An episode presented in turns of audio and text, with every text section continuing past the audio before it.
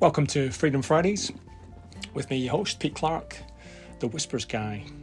So it's been another fascinating week, and uh, a number of insights have struck me. Uh, probably the, the biggest one is uh, for me, um, this is not about taking Fridays off.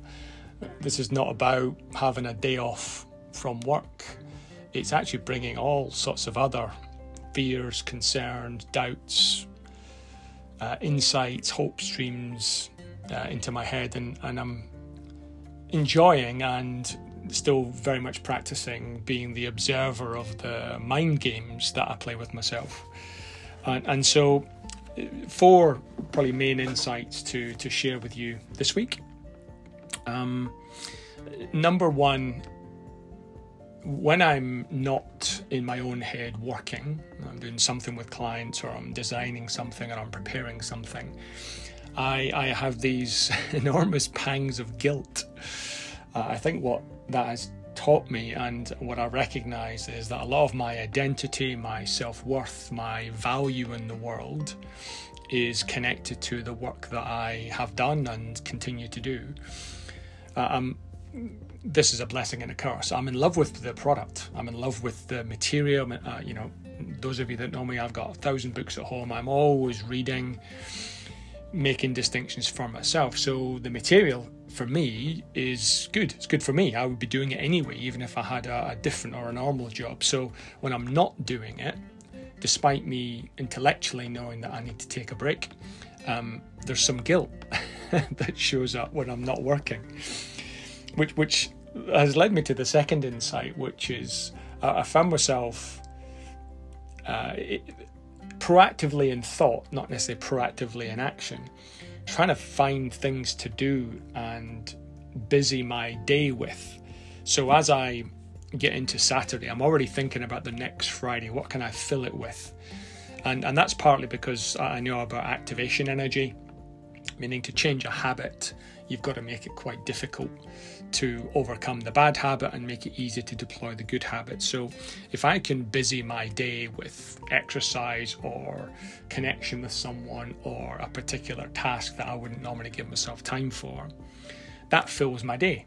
And so it makes it harder to comply with the old habit.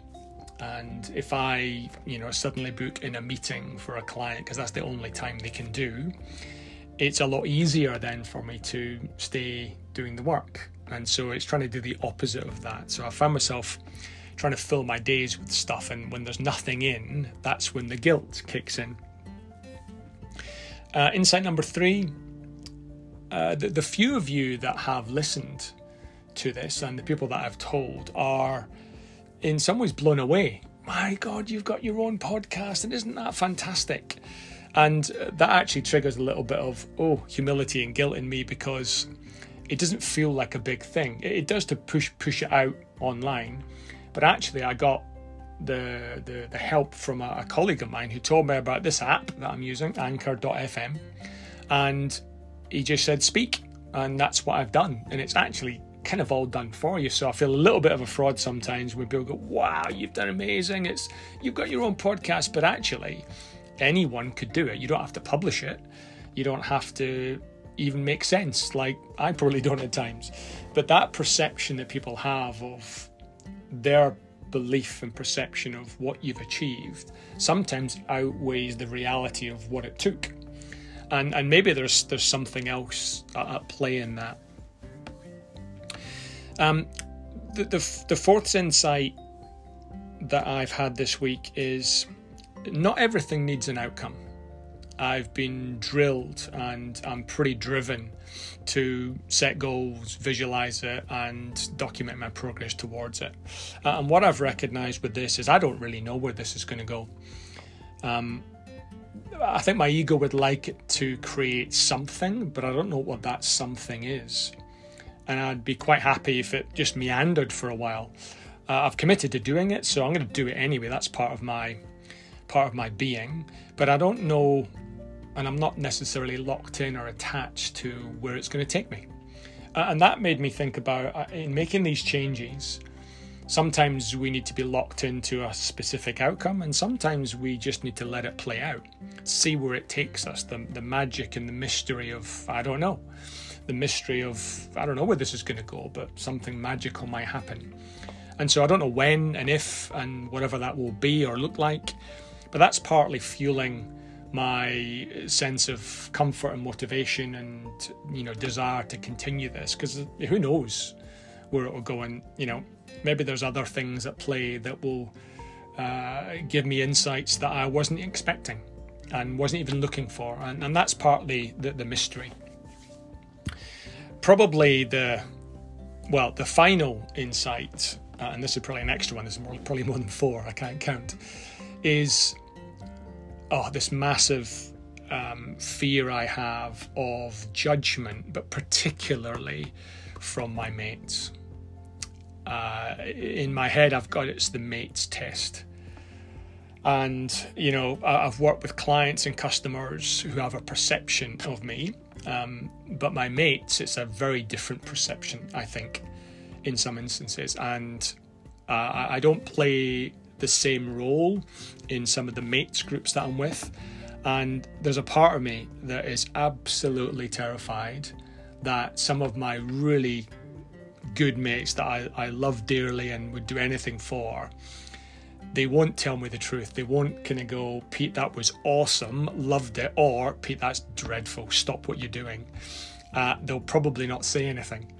Uh, and whilst my family have been great and you know really encouraging and supportive, but what's come up for me is uh, I really care um, about what my mates think. And I don't know whether that's a good thing or a bad thing. Um, I remember years ago going through um, Stephen Covey's Seven Habits uh, program. And at the time, one of the exercises, which I've done many times since, uh, was to get clear on what you valued. And at the time, I remember it vividly. My values were four F's family, friends, fun, and freedom. And I still, those still resonate today. And, and the family, certainly my immediate and extended family, over the last 12 months has definitely become more prominent. Uh, I'm doing more for them by looking after myself. Uh, I really feel that. Um, but that second one, my friends, my mates, and you know the different groups that we have, who we have different perceptions and relations. We play different roles. We have different hats in those groups. There's a there's a part I, I wanted to say big there. I don't know how big it is, but there's a really a, a part of me that really wants them just to like it, love it, get something for themselves. Um, as I've said before, the help I can give people is is is can can be quite significant. I've gotten that feedback from clients, and here I have the people that I care about most, my family and my friends, and they might not see me in that vein, and so they don't hear the whisper. Uh, they don't hear it as a shout. Certainly, they might hear it as a whisper, but not not as a shout. So, that's some of the things that have come up for me this week.